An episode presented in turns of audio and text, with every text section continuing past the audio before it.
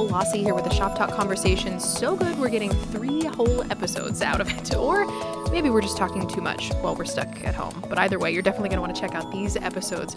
William Shakespeare was undoubtedly one of history's greatest playwrights, which is why there is still so much to say about his works 400 years later. Over the next three episodes, our panel of experts talk about their experiences with the Bard from their first introductions to directing and performing his works, and they discuss why the works of William Shakespeare continue to resonate today. Whether you're a Shakespearean fan or not, you are definitely going to want to check out all three of these upcoming episodes. Joining Drama Shop artistic director Zach Flock, who got his directing start with Gannon University's Shakespeare Summer Nights, are Jessica Flock, Drama Shop board member and English aficionado, who has edited several of Shakespeare's plays for performance, as well as directing and acting in several productions of Shakespeare's works. Elena Manchester, creative team member and director of visual and performing arts at Gannon University, who has literally performed Shakespeare across the country and around the world, and Drama Shop director emeritus Reverend Sean Clerkin, who founded Gannon's Shakespeare Summer Nights and trained abroad with some very well known Shakespearean actors. Warning name drops are ahead. As with all of our recent episodes, we are recording remotely, so please forgive any audio issues and be sure to check back for parts two and three of this entertaining, informative, and let's say wide reaching conversation. Let me not say who should go first, and you can just jump in and it'll be chaos because it's chaos right now. My name is Elena Manchester. Oh, God. Sean is chewing, so I'll say uh, I'm Jessica Flock. And I'm Sean Clerkin, and I'm an independent theater director uh, here in Erie, Pennsylvania, who had these, the great opportunity many, many years ago to study Shakespeare with, well, somebody named Anthony Hopkins and some of his friends. So I had uh, that's my that's my name drop. That's it. Um, I'm curious as to uh, when y'all were first introduced to Shakespeare and how you uh, how you felt about him. Unless I'm mistaken, we all probably were first instructed and talked through reading Shakespeare in like ninth grade. We start with Romeo and Juliet typically, and then you move to Macbeth in tenth, and then and then there's 11th and 12th, and I forget what those ones are. I feel like it was Caesar. Oh yeah, Caesar was yeah. Yeah, we did Yeah. we did Caesar in ninth grade, Romeo and Juliet in tenth grade, Macbeth in eleventh grade, and then Ethelyn Graebner, who taught English for senior. Ethelyn Graebner. She had us read both Midsummer Night's Dream and Hamlet. That's right. Ooh, That's that is the progression. That's the same progression that uh we had in Ohio. That's right. But I have to say, my first exposure was in fourth grade because I was in the Accelerated Gifted program in Hollidaysburg, Pennsylvania. And uh, so we were doing a staged version of Julius Caesar, and I got cast as the messenger. And of course, I, I practiced at home and everything. So I came in for my first very big entrance, and I marched on stage, and I slapped my side, and I threw my hand up in some kind of Nazi salute and said, "Your uh, hail Caesar!" And um, and the um, director said, "Sean, could you? I'm sorry, could you just walk on stage and say the line?" and uh, pretty much that was the beginning of. I, that's the note I have gotten from every single director for the last 50, 50 years. Do less. Sean, could you Left. not? Don't So- add. when you guys i know when i first encountered shakespeare in high school you know i, I was one of the better kids in- the english class but i didn't like it.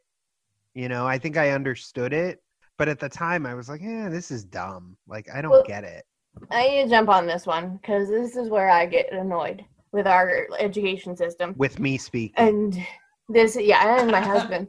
Um but this is why i think a lot of people have hang-ups about shakespeare because oh, so much of your opinion about it is going to be formed by the instructor that you have when you first encounter it. So if the teacher doesn't really like the shakespeare unit and doesn't really try to make the language accessible and invite you into this world and like and show you the ways that you know shakespeare's not perfect and we kind of have him up on this pedestal in our heads but if you if you take him down suddenly it's kind of like oh i don't need to understand absolutely every single word when i'm reading this play at 14 but my teacher's given me enough tools that i can kind of suss out what's going on in a particular scene. But i've had i've had great shakespearean teachers up through grad school and i've had horrible ones. And the horrible ones really it's so easy to sink that ship early on. And then people are just like, I don't like Shakespeare, I don't like watching it, I don't want to perform it.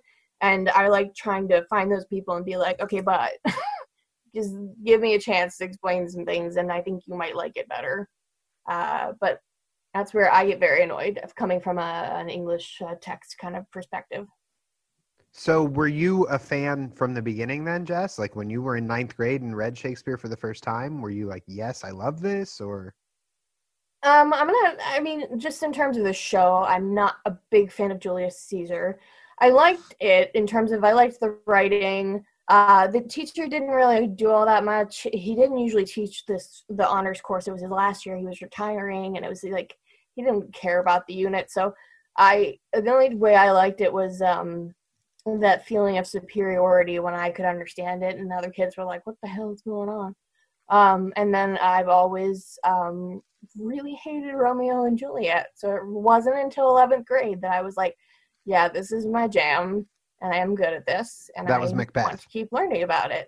That was Macbeth. what about you, Elena? I don't really remember. Um, I I don't like Julius Caesar. I mean, not. I don't think. I don't think many of them passed like a Bechdel test, but that one in particular, I just I don't Pretty think it really problematic.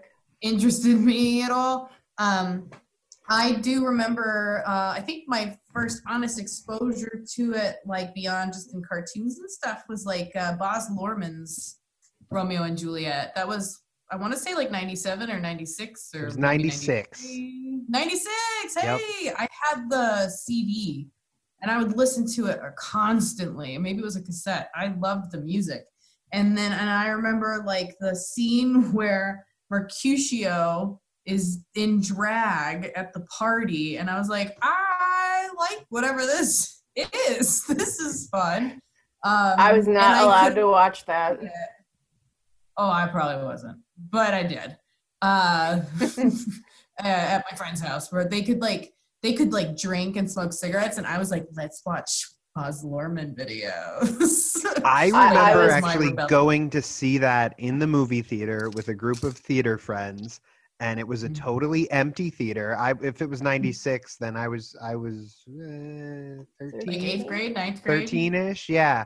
And so a group of us went to see it. By group, I think there were like maybe five of us, and literally, I don't think anyone else was in the theater because it had also been out for a little while too. And um, and I that was the first time I think that I and that would have been before I read Shakespeare in high school, but I saw Shakespeare and I understood it, and a lot of that was Yeah. because of the visual language of a Baz Luhrmann film, and it I was also already kind of a fan of his from Strictly Ballroom, which is another movie that probably five people have Oh, seen. yeah. Um, Oh, love it. my all-time favorite. Just saw the, saw the stage version in London last spring. It was so. That's so right. good. There's a stage version now. It's Yeah. great. I Yeah. feel like the only theater person in the world that doesn't like Baz Luhrmann. It's me. Oh, No, And I it- agree with you. I think he's loud. He's just too. He's he's loud for me. Yeah, He's the loud, visual but he's language is always it's yelling. He does Yeah. nothing is subtle. But as a 13 year old who was convinced that Shakespeare had to be done a certain way, it was this like eye opening, you know, kind of experience for me. And then I think what made me kind of step back was then reading Shakespeare in my high school English courses. And, you know, we did the whole like go around the room and you take turns reading, and it's tedious, right? And it just, I think that's a bad way to introduce people. And for so many people who weren't one of the five of us who saw that movie, that was the introduction to Shakespeare. And so I think right off the bat, like you said, Jess, if it's not taught in an exciting, interesting way, it's real easy to lose all of us really quickly. Hmm. You know, it's unfortunate that, that I, I always say, and I, and this is this is mirroring some of the things we heard during um oh gosh throughout throughout my life is that so much of uh, Shakespeare has been um, commandeered, well, and rightly so, by English departments, and they really do look at it and teach it from a from a literary perspective, and that's and it's wonderful literature. It's just it's fascinating poetry. It's extraordinary balance. It's got these great flights of fancy and deep, deep inner um, inner uh, explorations for these characters to go through. But it's also never was never intended to be read. It was always intended to be seen live on stage in front of you. And so so part of part of my experience always was how do i even as even in ninth grade when I was you know, reading it in those English classes as, as well, I, I kept thinking of you know, and, and maybe that was the early director in me, but what would this look like if it was in front of me? What would this look like on film? What would this look like on stage? And so, so I always, I always translated the, the page to the stage constantly. And, um, and I think that's of the most important things about about engaging in, in texts that are dramatic texts. We can, we can and appreciate the literary value of them, but that was never their intention. A playwright is just one collaborator in the total theater experience. And Shakespeare knew that better than anybody. He was an actor first. Uh, he was a, a, producer. He was uh, he was then a playwright. Uh, he was an actor, actor manager, actor director. So he was coaching other actors. He was mentoring other actors as well. So, so he really understood the, the actually the business of it. That it needed to be entertaining, and it needed to be a, a healthy entertaining. There had to be fart jokes, this, as well as mm-hmm. uh, as well as discourses on on the nature of existence. I mean, he, and they had to live right side by side because you had the wealthy sitting there paying their 10 pence to watch the play and you had your whores down there selling their apples and oranges in front of this right in front of the stage. So so it, it was it really was a, a, a total community total experience but it was live. It was supposed to be in front of you. And that's why um i think a lot of times i mean uh, one of the things that i do primarily with shakespeare is uh i do i now i've done several edits and the first pass of an edit of a Shakespeare show is always easy because there's a lot of repetition built in, because there had to be, because as Sean just mentioned, you know, there was a lot of things happening. It wasn't a quiet theater, it was uh, noisy, and, you know, some of the shows are very body, and, you know, the, they won't hesitate to make the, the, uh, the penis joke more than once. Um, and, and that's that's the part of Shakespeare that I don't think anybody really unlocks for high school kids, which is when you start learning it. And not that they need to point out every inappropriate reference to the children, but I don't remember any teacher explaining that to me. And it wasn't until I started doing theater at age 16, and I didn't do anything, I didn't do Shakespeare until I was a freshman in college. I did a very bad production of Midsummer Night's Dream. It was horrible. And I played Moth. I had one line and it was hail and it was a nightmare. but yeah, nobody really talks about the performative aspect at first. They they want you to read it on the page and you're looking at it on the page like it's Canterbury Tales. Like you don't know it's modern English. You don't know that you can break things apart and that yes, iambic pentameter is a thing that will be introduced as you study it, but it's not the be all end all of just comprehension at the basic level. Um, and I really don't feel like I got anybody that talked to me about that until I was in college in an English program. Mm-hmm. And that for me is what made me understand the performative aspect. And of all of the adaptations to have seen, now we talked about Baz Luhrmann's Romeo and Juliet, of all the possible things they could have shown us for whatever reason, when they did Hamlet, in uh, senior year, the version we watched was the Mel Gibson one. Oh, and it was. It's sexy. It was. Oh, oh yeah. I, I, honestly think my teacher had the hots for Mel Gibson.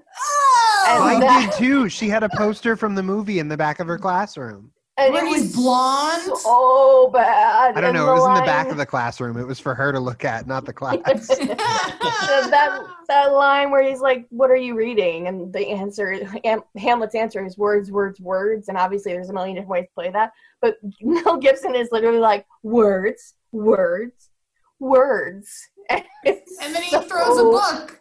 He threw a book at that point. Yeah, He was sitting Oh on a bookshelf God. for no reason. He thinks he's playing Puck for like half of that movie, and it's just wretched. Except for when he's making out with his mom. Exactly.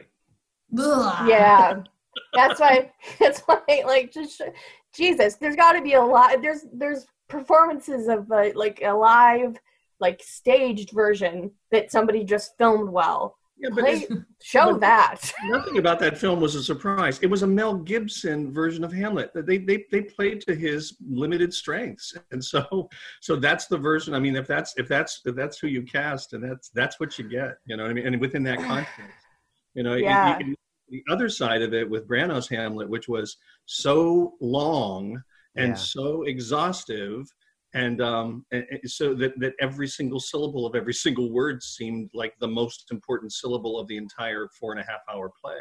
I I agree so much with what Jess said about and Sean about the performative aspect that you know until you experience that, I don't think you truly do experience it. I mean, it essentially Shakespeare was doing then what TV writers do today, right? That he was writing for a sort of mass appeal audience and he was writing works to put on their feet. He wasn't writing something to sit on a bookshelf. And so I think until you see it and, and experience it on its feet as an audience member or as a performer, it doesn't fully unlock. At least it didn't for me. Yeah. I know the first show I worked on at Gannon was Much Ado About Nothing, um, which Sean you directed.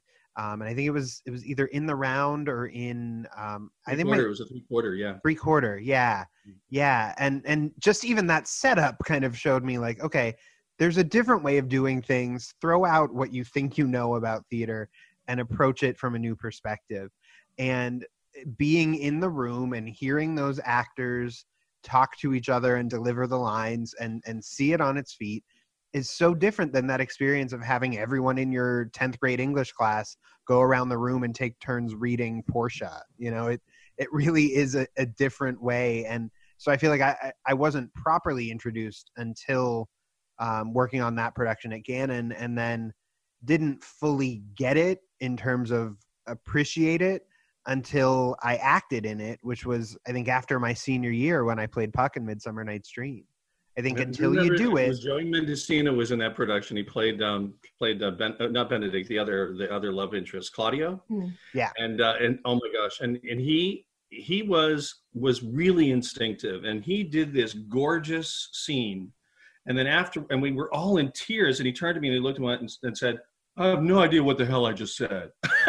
I'm like, but you said it Yeah. perfectly. You just you know, That- and some, sometimes Oh, it's trusted. That makes me want to climb the wall though. Like sometimes they nail it, you know. Sometimes they don't really understand what the words are, but and but it's still it's a beautiful performance, and you can't argue with it. But nothing like makes me want to crawl out of my skin as much as people who are not not rehearsing. Like rehearsing is for making mistakes and figuring things out. But once you're at the point where like you're off book and you're performing with one another, because now uh, that I've had a chance to direct a couple of these shows, I've had this happen and I call them on it. I cannot stand listening to an actor deliver lines and words that they have absolutely no idea what they mean. Because Yeah. we have Google, like we have access to tools. I'm accessible as a director in terms of like if you're confused about a scene, talk to me. But it's like, would you would you stand up and just start reciting stuff in like Polish just because like the letters look familiar and you can probably sound them out? Would you try to act that? No, because you're not a lunatic. So why do you think you can get away with this? If you don't know what you're talking about, nobody knows what you're talking about. It's so aggravating to me. It just makes me nuts. I think kind of why actors can do it and not know what's being said sometimes is because Shakespeare wrote it exact very often. He wrote what you should emphasize and where you should walk and what you should do. He wrote it all. All the stage directions are embedded in there. And if you Mhm. just happen to fall into scansion, uh, you know, you'll be fine. You'll be decently fine. yeah and if you have a that's good edit too, like a good edit Yeah. will absolutely let you get away with that kind of crap because If you it's been pared in, down. thought and yeah, Yeah. if you keep Well, it and it- active and And, as Done. and uh, don't you find that you, you have to have the same approach to Shakespeare that you do anything? I think what happens sometimes. I it- don't though. yeah, tell me. I, Talk more. sorry to contradict you. Um, so when I when I as an actor do Shakespeare, I'm very external. I have to go through and mark my vocals first, um, ignoring the punctuation often, and then um, and that's the first thing that I do. Whereas if I'm and I don't look I mean I look at overarching like super objective, but not so much like what is my action here or what is my tactic and that kind of thing. Yes. I go very external first, you know. yeah, yeah, and, I- and I did. I, let me Cross. let me edit that because you know, what I mean is you you you do uh, you have an approach though. A lot of students will, or a lot of young actors Yeah. or community actors, actors will approach it the same way that they do their their hello dollies Ah. and stuff like that. And it and it and, it, and you do Yeah. have to give it its time, but you do have to give it its time. You know what I mean? Mm. Acting is like you just said. It's and like and you're right. Shakespeare never he didn't write subtext. He didn't even know what subtext was. Characters thought as they spoke. That was so, and they didn't think anything they didn't say out loud. So it's, it's really important. Yeah. that That's part of that's part of the style as well. Well, I think it's it's craft, right? And I think that you can like throw wet spaghetti at the wall with a lot of things, but Shakespeare's not one of them. You have to do the work, and you, um, however you get there, you get there. You know, but yeah, you are right that you just you have to do the work. You would you would never just go to a rehearsal like I'm going to sing this song now. I haven't listened to it, you know, I and a song tells you I haven't practiced, and a song tells you exactly this note is longer and this note is shorter, and hurry up to get to this part. And that's what Shakespeare did. It's a song, it's all a song. So you can't, yeah, people don't work. I also I feel like it warps some things when uh when we when we first started teaching Shakespeare to uh, high school age kids anywhere in there, we rush to show them sort of the like the generation like we leap a couple hundred years into the future and we watch we watch like West Side Story. We talk about how that is the retelling of Romeo and Juliet. Like we we want to watch those kinds of things like Kiss Me Kate or 10 Things I Hate About You, like those movies are like, oh, well, if I can understand that movie, I can understand the play, which isn't a bad thing. It's actually, if you're having trouble gra- grasping what's actually going on, not the worst place to start. But we, we're so eager to, I, the language is important to me, at least. Uh, and I think it's important to get it you know right and obviously i'm coming at this from not i'm not trained in theater i've just participated for a long time. Um, I'm, I study English, but you have to understand the words that Shakespeare wrote and why we're able to take these stories that are now pretty universal and put them and drop them into these new fun settings and get this cool sort of tapestry of works based on what he wrote. But why are we able to do that? I don't think we ask that question enough when we're first kind of learning the concepts and that's where I wonder if, in the example that Sean gave about the actor who, you know, performed a beautiful monologue and then said, "I have no idea what the hell I just said," you know, is it that he did at least feel the music of it? You know, that he got the rhythm and he got the emotional um, impact through that, through that rhythm, through the music of it. You know, even though there are words that he didn't understand. Plus, the other thing I would throw in there too is when you're acting off of other people, if the other people get it, sometimes you might somehow trip into something. And then if I ask you, okay, what did you just say? I don't know, but it sure felt cool, right? Like, I think that might be what that moment was. I would rather work with an active actor who doesn't know what the hell they're saying, but at least they're doing, than a passive, like, oh, I'm feeling things. Like, oh, I don't care. You're not doing Yeah. anything. Yeah. Who cares? Feel? Oh, Shakespeare or Yeah. Sarah Ruhl, it doesn't matter. Yeah, give me somebody who actually is do doing anything, you know? And that's like kind of like improv, right? So we when we talk about improv rules, it's always that yes and and uh, it's all about reacting, right? But like sometimes the best thing you can do as an improv person is like make a big go do a bid, make a bid, make a play, a big one.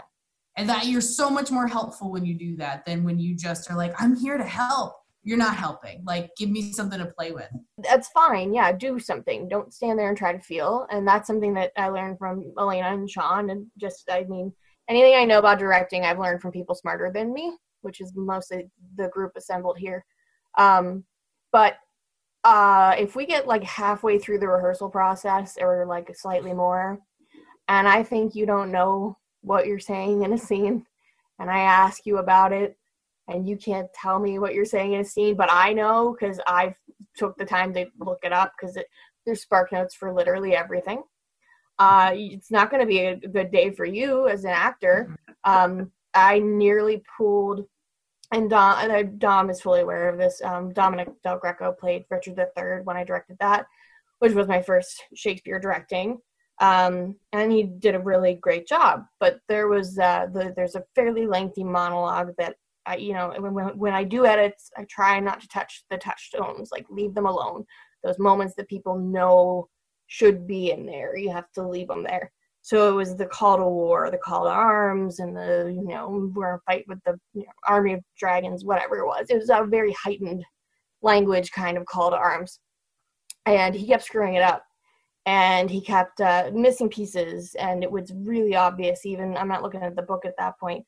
And i told him before final dress rehearsal the, night, the night after so second to final i said if that isn't perfect for final dress rehearsal i'm cutting it because i'd rather cut it and have people be angry uh, that it's not in there than make them sit through three minutes of you stuttering your way through something you don't you didn't bother to learn this isn't hard and you learn the whole rest of the show and Opening sure enough oh, yeah, fine, no, no, final, uh, final dress. He had it yeah. down. He had it down pat. He never screwed it up. Oh my god.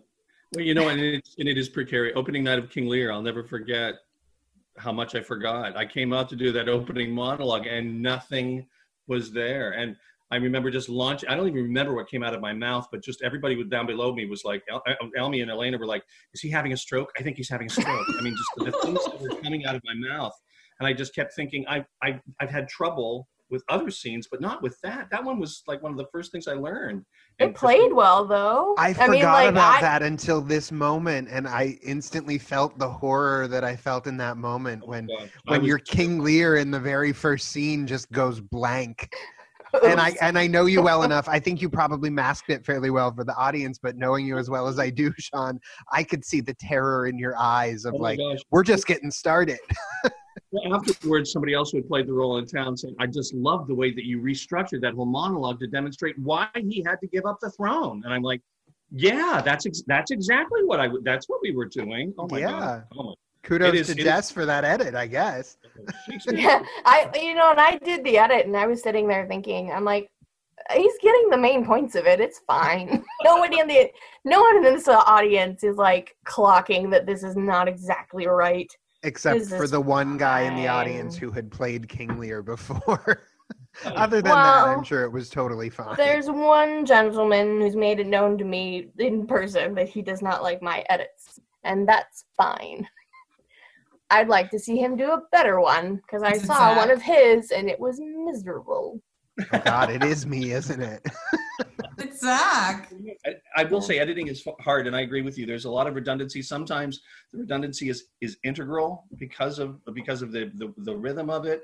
Sometimes it, it is it is not necessary. Sometimes there are jokes that just don't play. I remember going to see um, um, Great Lake Shakespeare uh, with my father-in-law Alex and Bill Doan, who used to who was our, mm-hmm. my mentor again, and and we were walking out after the first act and bill said oh you gotta cut those lines. They just they're not funny anymore. They they're just they're archaic. They have no they they, they drag the whole tempo down. And this older man with a goatee and leather patches on his sport his tweed sport coat turned around and he said you can't cut shakespeare if you remove one line. The entire fabric falls. And bill said if you told shakespeare that you liked the fabric of his plays he would whip out his penis and pee on your shoes. And i love the fact that he said it to this academic and he needed to hear it because shakespeare himself was was appropriating and rewriting constantly constantly. Yeah. so yeah yeah, I think the editing process is absolutely essential. Well, I, I my my the best compliment I have ever ever ever gotten doing these edits, um, and I've done them for several different directors now. But the best compliment I've ever gotten was from you, Sean, when we did when we did Hamlet, and it was like a tight like ninety minute version. And you came up to me after final dress, and you were like, "I am so pissed," and I was like, "Oh God, why?" like, oh, what did I do? And you were like, I love this show and I cannot figure out what you cut. and I was like, yeah, yeah, yeah. Okay, that's kind of the point. That's what I was going for. That's good. That's good. But you scared the shit out of me when you were like, oh, yeah. I'm so pissed. No, I remember that. That was an extraordinary edit. That was a great, great. I've, I've always appreciated your edits actually, but that Thanks. one was that one was pretty special. Our expert panel is just getting started. In part two, the gang will tackle some of the specific Shakespeare productions they've directed, plus, they'll discuss their different approaches and they get honest about each other's work. Be sure to follow us on Spotify and Apple Podcasts, where you can get our free and complete library of episodes. Shop Talk, the official Drama Shop podcast, is produced by me, Nicole Lossie, and sponsored by Gannon University Schuster Theater. As always, thank you for supporting Drama Shop, Theater in Process.